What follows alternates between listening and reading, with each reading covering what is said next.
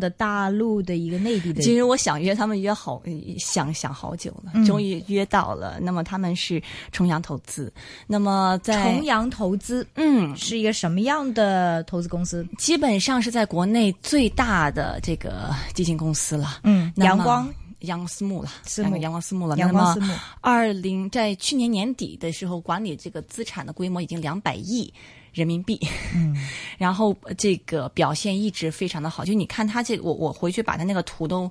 看了一下，就是它这个基金表现跟这个 A 股的这个表现，你想在过去零八年那个 A 股一直麻麻得嘛，然后后来这个一直到去到去年年底才开始上涨嘛，但他们一直是。比 A 股表现 好很多的这样子，一直非常平稳、非常好的一个表现。嗯，回报率有多少啊？平均？其实，在这个应该从成立到现在的话，有翻了两倍了吧？今我们成立到底什么时候成立，或者是平均回报？我们再问一问这个 我们今天的嘉宾吧。，对是重阳投资的合伙人，也是首席分析师陈鑫先生在我们电话线上。陈老师你好，你好，陈老师哎，师。您好，您好。嗯你们贵公司什么时候成立的？然后平均年回报多少？方便透露吗？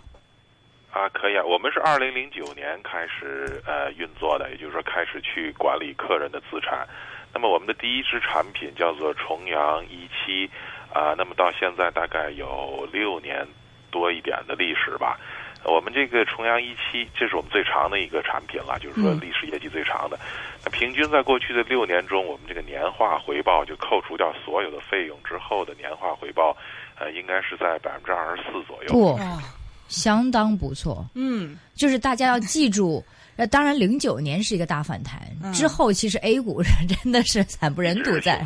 惨不忍睹就是熊市嘛，在去年刚开始有转型，而你们均年均回报百分之二十四，嗯而且刚才若琳说你们这个已经现在这个资产是超过两百亿，是这么多，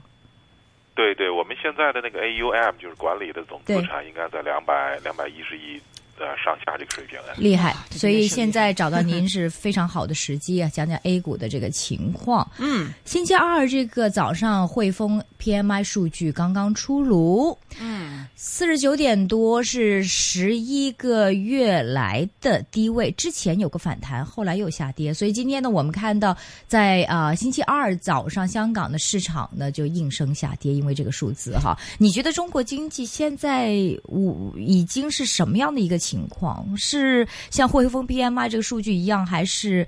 嗯比较反复吗？呃，总体上讲，我们觉得中国经济还是在一个这个呃一一个筑底的过程之中吧。那么我们那个经济增速从过去的比如说十降到九降到八，那可能最我们认为可能在未来的几年中，可能在七上下这个水平比较大的。呃，很多人担心的所谓经济硬着陆的这种这种情景呢，我们觉得也是一个小概率事件吧。就说政府还是有很多这种对冲的手段。啊，你比如说基建投资啦，你比如说鼓励这个民营投资啦，呃，来来来对冲整体的一个增速下行的这种态势。那您提到的这个 CPI 应该还是正的啦，很多人 CPI 是正这个，对对对，很多人讲什么通缩，其实本身我们倒并不觉得还是一个到了通缩这么这么这么严重的地步啊，可能还是一个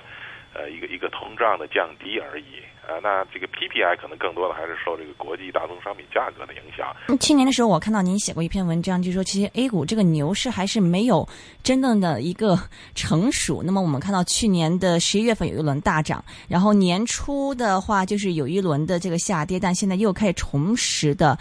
呃，重拾这个增长，您觉得现在 A 股的牛市成熟吗？这个所谓成熟，您所指的这些条件又是什么呢？呃，其实我们呃坦率的讲，我们去年年初的时候看市场会有一个中大级别的一个市场反弹。嗯那其实到年底以后呢，我们觉得这个呃，由于利率下行和这个资本市场双向开放导致的 A 股呃，国就是说国内市场的这个大类金融资产的一个价值价格修复的这么一个轮动，其实也接近尾声了哈。嗯呃，那可能今年以来呢，这个市场还是走得很火爆，但我们觉得可能更多的还是一个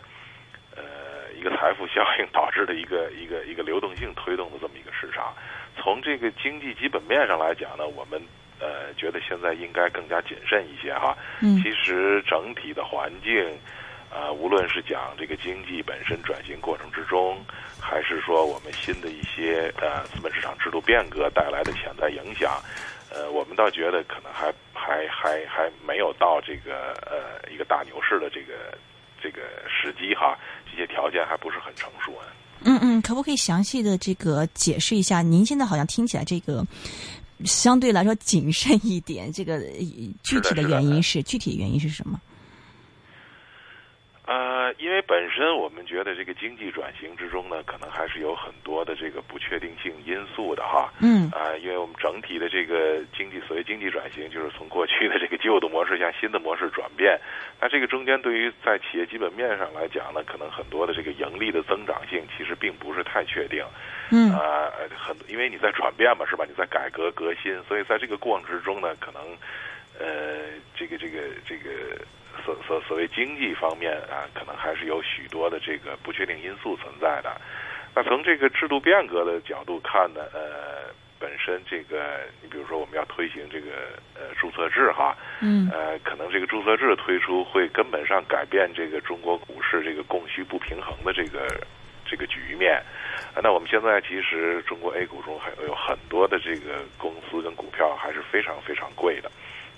那它的估值可能要比海外市场要贵很多，嗯，然后你看到我们的这个 A H 股比价，实际上即使是这些大公司呢，我们的 A 股实际上从去年反弹之前，比 H 股大概有百分之十五、十六的这个折价，到现在有百分之二十多的溢价，嗯，呃，实际上这个股市本身也也也也不便宜哈，所以说基于这些判断呢，整体上，如果你看中国股市以前的这个历史哈，真的大牛市。来临之前，可能市场之中呢没有这个很贵的这个板块或者股票，也就是说，这个大家对于未来的预期实际上并不是那么呃那么乐观。往往是在这种时候呢，这种牛市的机会反而呢形成了。当大家对于未来这个预期过于乐观的时候，其实呃，倒未见得是一个呃这个这个牛市呃来临的这个这个机会。嗯。其实刚才你说到这个注册制，呃，其实可以跟香港听众解释一下这个注册是什么意思，怎么样影响这个内地的股市吗？因为过去的这个中国呃这个股票上市的话，还是很多是是是实际上是这种核准制了，也就是说这个呃这个股票上市能不能发啊发在什么价格什么时候发，这个是由我们这个证监会来来确定的。呃，那么这个注册制改革实际上是这个十三呃十八大三中全会之中把它提到这个我们未来资本市场改革的一个重要内容之一。那么这个也在不断推进之中吧。那随着这个呃我们证券法修法在年底能够结束哈，之后呢，那在新的证券法下，呢可能这个注册制就会被推成为一个新的这个股票发行的制度，呃，在这个沪深交易所推行开。那这个所谓注册制呢，可能更多的还是说以信息披露为核心的这么一种模式，也就是说，把这个股票发行，呃，怎么发，发在什么价格，更多的由市场来决定。而这个有包销商，嗯，对对对，而这个交易所呢，更多的是起到去审核它这个信息的准确性，就像香港一样这个角度。嗯，对对对对对，就像香港的这种体制。那这个这样的话呢？应该是会改变这个这个市场中这些股票供求的这么一个基本状况了。尽管现在这个呃，我们现在国内的这个坦率讲，企业融资需求还是蛮旺盛的，但是说这个真的发股票的这个这个控制的这个水龙水龙头啊，这个口还是呃受到了一定抑制吧。也就是说，政府我们的这个呃发行总量还是受这个证监会啊控制的。那么以后这个如果注册制真的打开的话呢，更多的由一个市场化的行为呢，那可能这个如果股票很贵的话，那这个可能公司上市的这个意愿就会就会很强，那这样的话这个供需呢可能就能够更好的匹配起来。嗯，那最后对这个市场会有什么样影响？呃，我们是觉得这个东西推出来以后，那可能这个 A 股上。尤其是一些这个很多中小股票呃比较贵的这种情况就会受到一个改变吧，就是估值很高的这种情况就会受到一定的改变。嗯，那这估值低的股票会得到一个一定的提升，是吗？呃，这个我是相信的，因为实际上呢，这个其实我们在 A 股里面很多这个我们觉得叫代表中国中坚力量的这些这些优势公司啊，这些这个中大型的这个竞争壁垒很，这个竞争优势很强、很明显的这些公司呢，他们反而，呃，它的估值会比较低哈。这个和香港市场正好反过来。呃，我我我印象里，香港的这些，比如说这些质量很高的，然后这个流动性很好的一些股票，他们的估值会比这些小股票要要高哈。呃，但是在 A 股呢，正好是相反的，这些呃质地很好的公司呢，流动性又好的公司呢，那他们的估值反而会比较低。呃，而那些比较中小型的那些故事型的股票呢，可能他们的估值会很高哈。这个跟我们内地投。内地市场这个投资者结构主要由这个中小散户为主的这个这个情况是分不开的。嗯嗯，但是这么说的话，这个注册制对这个大陆的股市，起码从指数来说是一个正面的影响作用。但你刚才讲到提到注册制，好像说是一个呃可能会是一个负面的影响，这是怎么样解释呢？啊，负面的影响是体现在这些高估值的股票，因为这个供给多了嘛，那可能它们的估值就很难维持在这个高位。那至于对这些中间企业，我们讲这个大公司，呃，谈那应该是这个长期来看是正面的了，是吧？但是这个中短期来看，本身这些股票，呃，就是说注册制对他们来讲，呃，可能这个这个负面冲击不大，但也很难讲是正面的了。为什么呢？呃，因为新的供给是这些中小类型的公司居多嘛，是吧？嗯。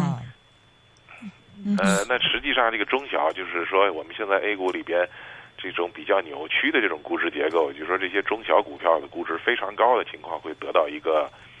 呃一个修正。嗯。但是这些相对呃这个估值相对合理的这些大股票呢，恐怕也很难有一个大幅度的提升，是吧？嗯，嗯哼，那这比如说，如果注册制，您您觉得这个年内会实行吗？就是这个大概时间表，您您预计是什么时候？啊，这个应呃，我们这个这个这个国内的这个媒体也谈到，其实我们这个修法正在进行当中吧，应该修法要经过三审，那可能最后一稿的这个审查应该是就是人大。审查应该是在十月份吧。嗯。呃，那可能十月份如果都能顺利通过的话，那应该是说新的证券法会在年底或者明年初就会就会实行。嗯。呃，那这个呃注册制应该是在这个新的证券法实行之后，呃，就具备条件了。嗯哼，呃，但是现在我们看到，比如说 A 股啊，呃，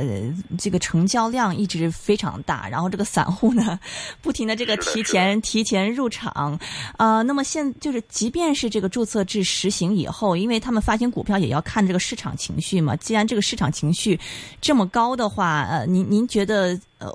到时候会不会形成一定的支撑，就不会有很大的一个负面影响呢？呃，我。我觉得呢，可能在这个，并不是说注册制一推出来，呃，这个这个股市就会应声暴跌哈。这个也不是说我们这个看希望看到的一个市场状况吧。嗯。但是如果大家都觉得你可以以八十倍、九十倍、一百倍的利润把你的公司卖掉的话，那实际上对于很多发股票的人来讲，也就是说这个需要融资的上市公司来讲，这是一个。呃，非常非常难得的一个融资的机会。嗯。呃，那从这个角度上讲，可能很多很多公司都愿意，呃，到市场上去融资。嗯。那我想，这个市场的这个供需平衡肯定会要向一个新的平衡点去去移动了。嗯嗯。呃，我想总体上来讲，当很多人希望去融资、希望卖股票的时候，嗯，可可能对市场本身还是有相当的压力的。前几天，这个周小川都这个 说我支持 A 股的发展嘛，大变相。其实，呃国家的政策你怎么样来分析对 A 股市场的影响呢？嗯，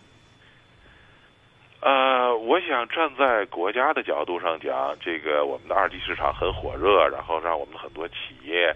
能够到二级市场去融资，这个本身是对于降低我们整体的这个国家系统性金融风险是非常有帮助的，对，是吧？可能大家。呃，也都知道，我们从这个呃过去这几年吧，我们的这个国内的这个杠杆率提升的非常快哈，嗯，然后我们这个总体的这个债务水平也是比较高的。那我们这个金融去杠杆呢，其实呃，是我们的一个主要的这个金融战略哈。也就是说，我们这个必须要降低我们的这个杠杆度。啊，那降杠杆无非是有有这么几种方式，一种是降低债务哈，把这个债务的绝对水平降下来。但这个很显然是不是太呃可行的。如果这个降低这个债务搞得这个过于呃这个怎么讲呢？压力大的话，那会导致我们的这个可能经济出现呃硬着陆的这种这种可能性哈。嗯。那另外一种降杠杆的这种模式，无非就是增加权益嘛，是吧？那你增加权益，无非有两种方式，一种是通过这个利润积累来增加权益，另一种呢，也就是说通过这个发行股票哈，嗯，啊，这个来来增加权益这部分。但现在来看呢，可能利润积累这个还是比较慢的一种一种方式了哈，效果也不是很很明显，尤其是在这个本身负债率就很高的这种情况下，你去呃，因为财务费用很高嘛哈，那积积在在这个利润积累的过程也会比较缓慢。那可能最有效的一种方式就是通过这个来增发股票哈，嗯，扩大直接融资，扩大股本，呃，增发股票来来来来实现降杠杆。那其实站在这个整体系统性的这个角度呢，如果能够这个很多企业能够顺利的这个以一个很好的价格、很低的融资成本发行很多股票的话，嗯，对于我们的系统肯定是好事儿了哈，嗯，但你站在现在这个时点上。呃，现在的这个股票估值会很高哈，呃，尤其是这些中小的这些企业吧，估值都都八九十倍甚至一百多倍的都很常见。呃，对于系统是好事，但对于投资者来讲，呃，在这么这个这么贵的一个价格，然后在大家都想卖股票的时候，你去买的话，实际上投资回报可能并不见得。呃呃，对于中长期投资者来来讲，呃，可能这个吸引力并并不强啊。嗯，我在讲政府政策的时候，除了我们在讲刚才这个所提到的一些政策之外，其实还呃，从去年开始很受关注就是沪港通，现在也也讨论这个深港通嘛。其实这次的这个从地位的反弹，你觉得这个跟沪港通的开通对 A 股市场的这个刺激是不是也有一定的作用？而且接下来还有深港通的开通，这个又是一个怎么样的影响呢？啊，我我我是觉得这个沪港通实际上对于去年这个七月份以后吧，这个 A 股的一个反弹，实际上是起了非常重要的推动作用。嗯，呃，其实我们去年年初的时候看市场有一个比较好的反弹的机会，呃，也是基于两两个主要的这个判断，一个是我们讲这个无风险利率的这个下行。嗯，啊，如果大家关注到这个国内的这个国债市场的话，实际上去年的这个这个利率啊。无风险利率哈，就是说实际上下行了大概一百个基点这个水平哈。嗯。那另外一个主要的推动因素呢，实际上就是这个我们这个资本市场双向开放，呃，这个进程的这个加快，实际上就是我们您刚才提到的这个沪港通跟深港通的这这个大家呃对于这种制度变革的这种预期吧。嗯。呃，那个因为我我我刚才也提到，实际上在我们这个 A 股呃这个反弹展开之前啊。我们的这个 A H 股这个折价溢价指数，实际上是显示我们的 A 股，呃，比这个港股，呃，就是有大概百分之十几的这个折价。嗯，什么意思呢？就是说你同时在 A 股跟港股 H 股上市的这个公司啊，啊，这个剔除掉这个汇率转换之后的这个因素，呃，那 A 股的这个这这些股票实际上是比在港股还要便宜大概百分之十五到到二十这个水平吧。嗯。呃，那换句话讲，你这个呃，这个如果沪港通开通的话，呃，你作为一个这个价值导向的投资者，你看，哎，你你这个公司在 A 股，比如说，呃，这个这个这个比港股要便宜大概百分之十五到二十的话，那你肯定是希望来 A 股来买嘛，是吧？嗯。呃，那这样的话，其实这种预期呢，对这个 A 股本身。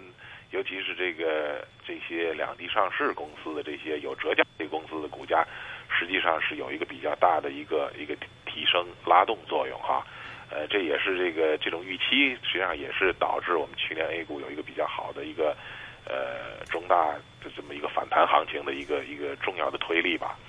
那至于这个深港通呢，呃，应该是今年会会推出吧，就是一五年啊，但是实际上。呃，我个人的看法呢，呃，总体上实际上现在这个 A H 股，现在 A 股变成有溢价了，相当于港股。嗯。那即使这个把这个口子打开以后呢，海外投资者直接来 A 股去买这些呃蓝筹公司的这个可能这个这个这个呃呃呃这种意愿哈，可能也不会特别强。嗯，呃，相反呢，呃，当然也这个深港通打开呢，还是有助于 A 股的了，因为可能国内上市的一些公司呢，可能在港股买不到哈，或者是说有一些公司，比如说。这个经营特业务特点比较有这个鲜明独特性的一些公司呢，可能港股还没有这类上市公司，那可能一些海外投资者呢愿意来 A 股来买，但是从这个整体的这个估值水平上来看呢，实际上，呃，这个 A 股也没有什么这个这个折价了哈，所以说，呃，这个我我个人觉得这个整体系统性的对于 A 股的这个推动作用，应该是这种效应已经是比较比较低的了哈。嗯嗯。神州经济纵横，其实有部分的啊 A 股是有溢价，但也有很多的还有一定的折让。但这个折让好像怎么着，在在过去几个月也没拉上去。你觉得这是什么原因？会不会将来会慢慢的，呃，更多人海外资金在投资 A 股呢？还是说你觉得这个就是反映了海外投资者对 A 股的估值了？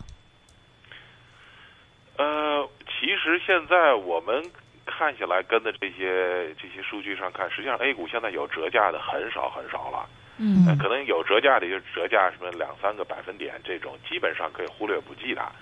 呃，所以从这个角度上讲，我倒觉得可能，呃，从这个纯粹价值的角度上考虑，嗯，可能这个海外投资者直接买 A 股的这种冲动并不强。嗯。呃，我想这应该是这个这个对于价值的一种这个这个投资价值的一种考量的一个一个方一个角度了哈。嗯嗯。但是说你说从这个嗯市场流动性的角度来讲，那可能现在 A 股很很热哈。嗯。可能国内的这个流动性会更好一点。如果说在 A 股跟港股，比如说对呃价差很小的话，那可能买 A 股还是有一定的这个。意愿的，甚至我我我跟这个香港的基金经理谈，他说他们喜欢买 A 股，就算贵，就算贵，他们也要买 A 股，因为你说你说香港哇破千亿的成交，我们已经敲锣打鼓了。我说破千亿的港币已经是敲锣打鼓了，人家像像这个 呃星期一一万两千亿是随时可以见到的事情。你说我随时买一只股票，同一只股票，香港可以跌的，然后大陆可以涨涨好几个 percent 的，而且它还是贵的。就是说大家说，哎，我还是喜欢买 A 股好一点。就现在香港经济经济都这么说。是不是有一定的吸引力呢？反正还是那句话了，就是说你从流动性的角度上讲呢，A 股肯定是更好的。嗯。但是如果你说从一个纯粹价值的角度去研判的话，嗯，那恐怕就没那么没那么有有吸引力了哈。嗯，当然你说对。不同的基金经理，他可能这个投资方式是有的短一点，不一样。对对对对。嗯哼。不过就从这个价差上来讲，您觉得是？是 A 股投资者太乐观，还是说海外投资者太悲观了呢？呃，其实现在这些大股票的价差并不是太太大，这个我觉得基本上国内跟海外投资者其实对这些比较有代表性的公司的这个价值评判还是比较接近的。嗯。呃，那可能这个这个这个 A 股的这些小公司，呃，实际上就是说可能这个。溢价会更高一些嘛？呃，这个我觉得和这个 A 股本身投资者结构是是非常相关的。嗯。呃，因为可能港股的这个机构投资者更多嘛，哈为主，那 A 股还是这个散户投资者为主。嗯。那回到您刚才那个问题，对于这些中小公司 A 股这么高的这个溢价，我觉得，我个人觉得可能还是这个偏乐观的因素居多。嗯嗯嗯。太乐观。现在我们在讲，呃呃，比如说从几个大型的板块来说的话，比如说银行、地产，呃这类的板块，你你有什么样的这个预测呢？因为现在这个，比如说在地产，很明显的看到中央的政策也在放松啊。那那这个会不会对银行带来一定的呃比较有利的影响呢？呃，我觉得会有一些影响吧。呃，这个地产本身，我们是看这个行业，其实这个真正的这个增长的这个最快速的那个阶段已经过了哈。嗯换句话讲，我们觉得可能这个，比如说一年卖十一亿、十二亿平米的这种这个这个高峰，实际上已经在我们这个在脑后了哈，可能已经已经是过去式了。那可能未来呢，这个行业啊还能保持一个相对呃，经过这个价格修正之后吧，可能会有一个相对稳定的增长。那在这个行业这么一个增长的态势下呢，我们其实对于一些龙头的地产公司还是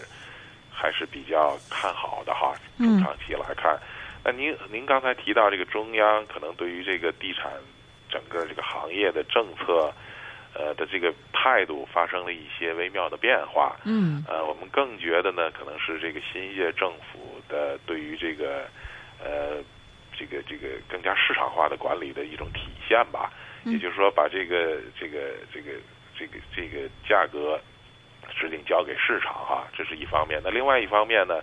可能这个呃，我们也是需要呃这个整体的固定资产投资保持一个相对稳定的。稳定的这么一个态势，那房地产投资实际上是在这个整体固定资产投资中占的比重还是三分天下这个之一哈，嗯是还非常重要的。所以呢，这个整体的这个房地产市场的稳定呢，实际上对于整个中国经济的这个稳定发展、呃还是非常重要的吧。所以我觉得政府这个微妙的态度的变化呢，实际上也是希望房地产市场，呃，这个这个保保持一个稳定的状态。那这不是一个好事吗？对 A 股来说？对于 A 股来讲是好事，但是这个东西，那对于怎么讲？对于市场整体来讲，可能这个地产并不是那个这个这个这个最关键的一个考虑因素应该是重要的一环，但并不嗯可以完全这个影响整体 A 股的一个态势哈。嗯您觉得，因为你呃一直在说这个系统性的牛市还没有到来嘛，没成熟嘛？那到底我们在期待什么是？您觉得现在目前的中国经济现在还有什么？你觉得担忧的是出口问题，还是内部的消费问题，还是投资问题？因为刚才我们说，哎，地产现在已经放松了，这一大块儿似乎比以前乐观了。那您觉得还有什么样方面你您觉得会有点担心的呢？其实您刚才提到地产的这个问题本身，呃，政策的放松并不见得一定能够把市场搞得很活跃。嗯政策的放松只是说对冲这种市场下行的这种风险。嗯，如果您您关注这个国内的这个地产投资与地产成交量的话，实际上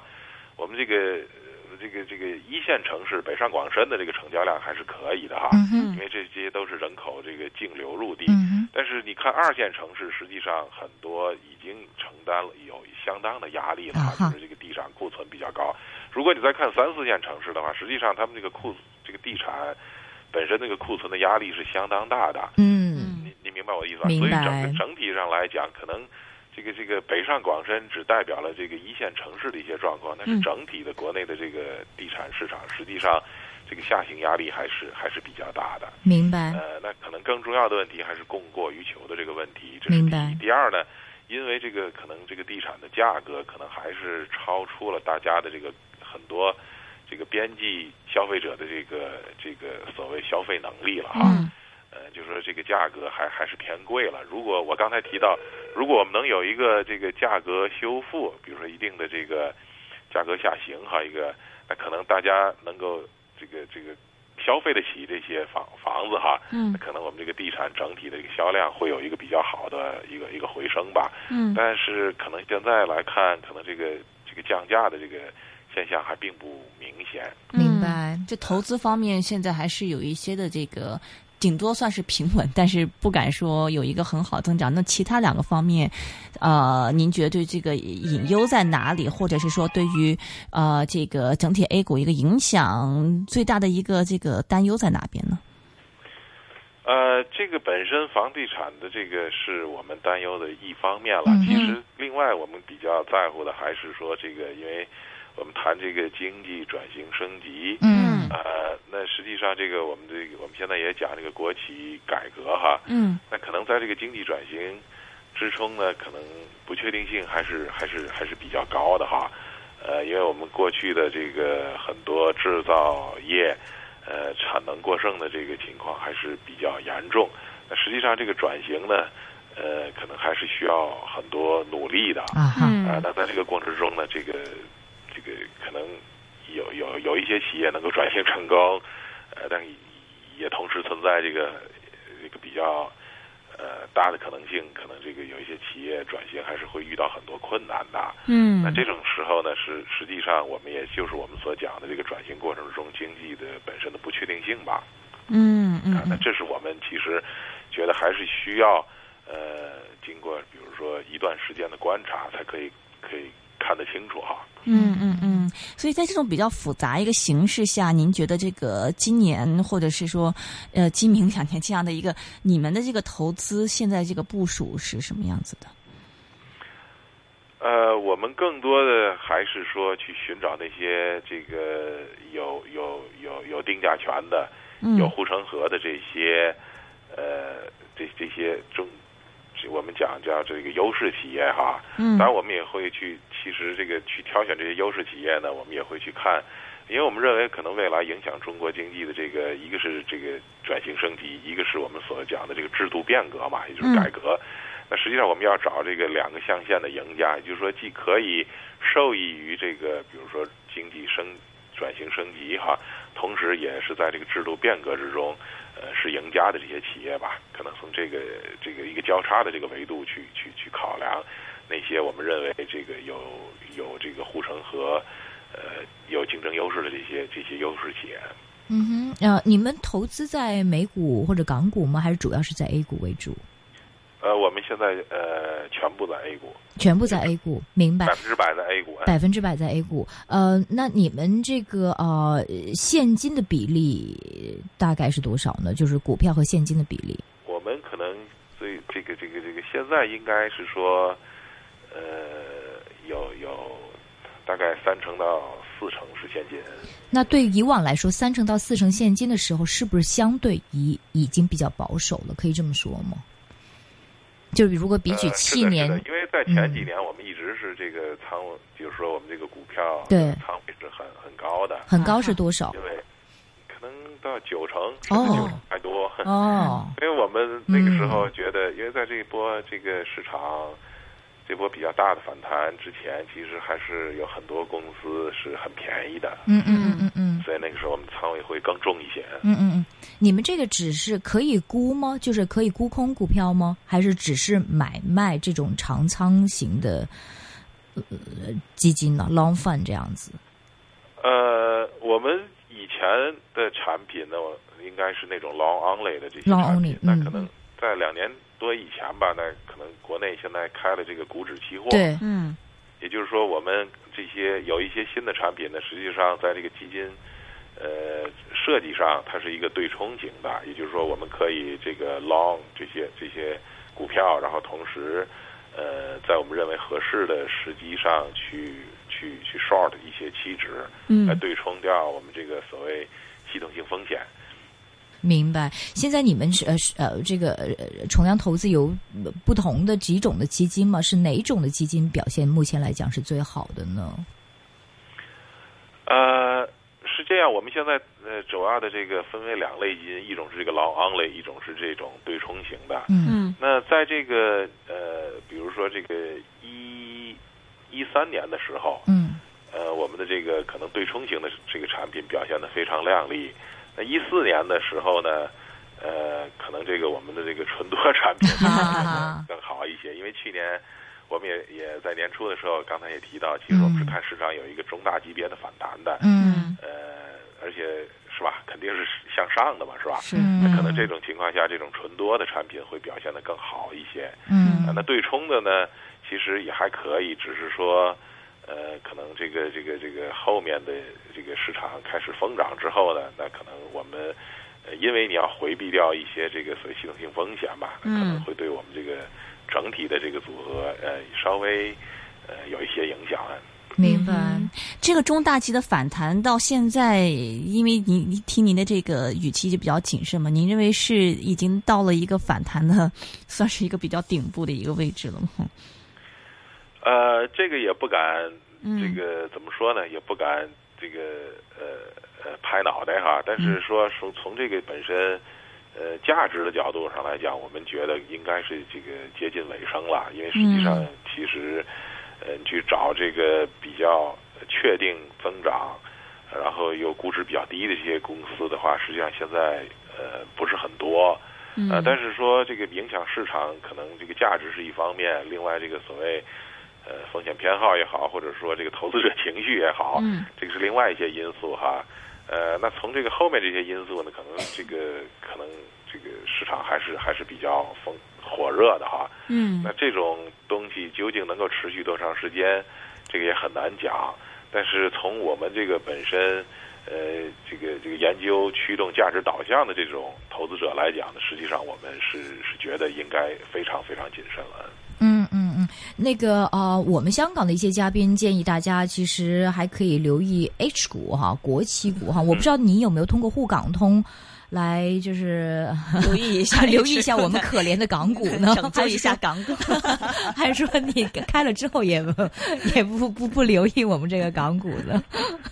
没有啊，实际上我们还是因为我们是一个价值导向的投资者。实际上我刚才也提到了，现在 A 股相同的公司，其实港股会更便宜。对啊，这其实也是这个这个这个吸引我们。更多的去关注港股中港股中的这些投资机会哈，实际上港股中的其实现在呃我我们自己看下来，其实有不少还是不错的公司，估值要远比 A 股要有吸引力的多。坦率的讲，虽然流动性不是很好，但是对于我们这种价值导向的、愿意比如持股比较长时间的这种投资者来讲，呃，这个这个相反，就是说这这类公司倒是很很。很值得我们去关注啊！是你你们已经买了这个 H 股呢，还是说可能只是现在在目前关注的阶段？呃，还没有，还没有，还没有买，嗯，还没有大规模的去参与。明白。而这个，但是你觉得将来这今年之内会被国企股可能会追上之前 A 股的这种升幅，有没有可能？涨幅的话很难去说港股能够追上哈，嗯，因为我我不知道，但是我觉得是当一个地方的股票，比如说同样的公司，一个地方会比另外一个地方便宜很多的时候，肯定那个便宜它本身这个这个它相对的贵与便宜就可以成为一个催化剂，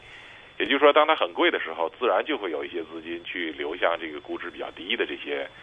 呃，市场里面去寻找机会，嗯，呃，那反过来同样的道理哈，所以我是觉得这个随着可能 A 股的这个群情高涨到一定水平之后，我想应该是有越来越多的投资者会看到港股，呃，存在的这些呃相对更有吸引力的投资机会的，嗯嗯嗯。至于这个两者这个水位是不是一定能够拉平，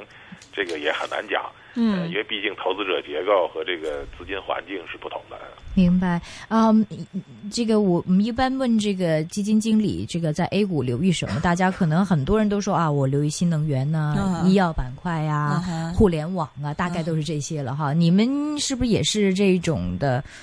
嗯，这些板块你们是比较留意，还是说啊，我留意现在能源板块因为很低，或者金融板块我继续看好？这样，你你你你们是怎么样看的呢？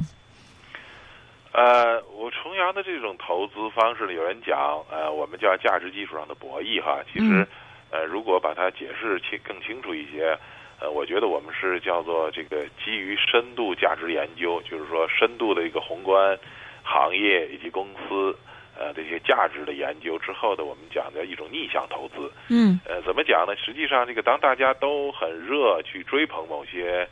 行业、某些股票、某些公司的时候呢，实际上。我们觉得这个意思就不大了哈，嗯，呃，这个道理也很简单是吧？就是大家都去追捧的东西，呃，你也去追捧，即使你看对了，可能你的获利空间也不大。相反，这种情况下，如果你看错了的话，那可能你犯错的成本会很高。嗯，所以说我们可能更多的时候，呃，去关注这个大家都不是很关心的这些东西，或者大家忽略的东西，而我们相信，通过我们自己的这个研究，呃，如果能够。发现这个中间的一些好的机会的话，这样能够给我们的这个投资人带来的回报会会更高。例如呢，大概什么样的板块你们觉得是大家没有？现在不是股票哈，就是大概什么样的板块？呃，实际上我们可能看的更多的还是过去这一年，呃甚至过去这两年这个相对涨幅很比较小的吧。呃，换句话讲，就是投资者可能在过去的这个一两年都不是很很关注的这些板块，呃，比如说一些一些一些消费品哈，嗯呃，实际上在前两年是很热的，但是这两年可能大家都去，呃，这个市场可能更多的去关注这些什么创新企业啦，嗯。呃，这个新兴行业啦，嗯。对于这些我们觉得可能这个有相当的这个品牌影响力，然后现金流又非常好，呃，业绩增长比较确定的这些消费型的股票呢，实际上大家觉得它不时髦了，呃，但你这个这个这个反过来，你细细的去研究呢，实际上这些公司的这个业绩成长的这个确定性跟成长性都还是相当不错的，呃，因为不时髦嘛，所以它的估值也还是有一定吸引力的。所以我们更多的这个从投研的角度呢，还是去关注这些呃现在大家呃不不热衷的东西吧。OK，明白，很精彩啊！今天，那么非常感谢是啊、重阳投资合伙人也是首席分析师陈鑫先生，今天跟我们详细剖析一下他们对于 A 股的一个看法。对啊，好像当我们这个香港嘉宾说、啊，你买 A 股啦，买 A 股啦，买 ETF 了，那他自己好像对 A 股反而是比较审慎一点的，要把人家走到前面嘛。对啊，好的，今天非常感谢是陈总接受我们访问，谢谢你，陈总。谢谢。好，谢谢您，嗯。在山坡上倾倒建筑废料是违法行为，就好像埋下定时炸弹，会构成山泥倾泻的潜伏危险。一旦山泥倾泻爆发，不仅会造成财物损失，甚至还可能导致人命伤亡。非法倾倒建筑废料是刑事罪行，如有发现，请拨打一八二三举报。斜坡上乱弃废料会导致山泥倾泻。OK，那么今天本色会有二次黄国英丰盛金融资产管理董事的出现，热线电话一八七二三一三一八七二三一三，也可以写电邮到一宗 at r t h k 到 hk，也可以是在 Facebook 上留言的。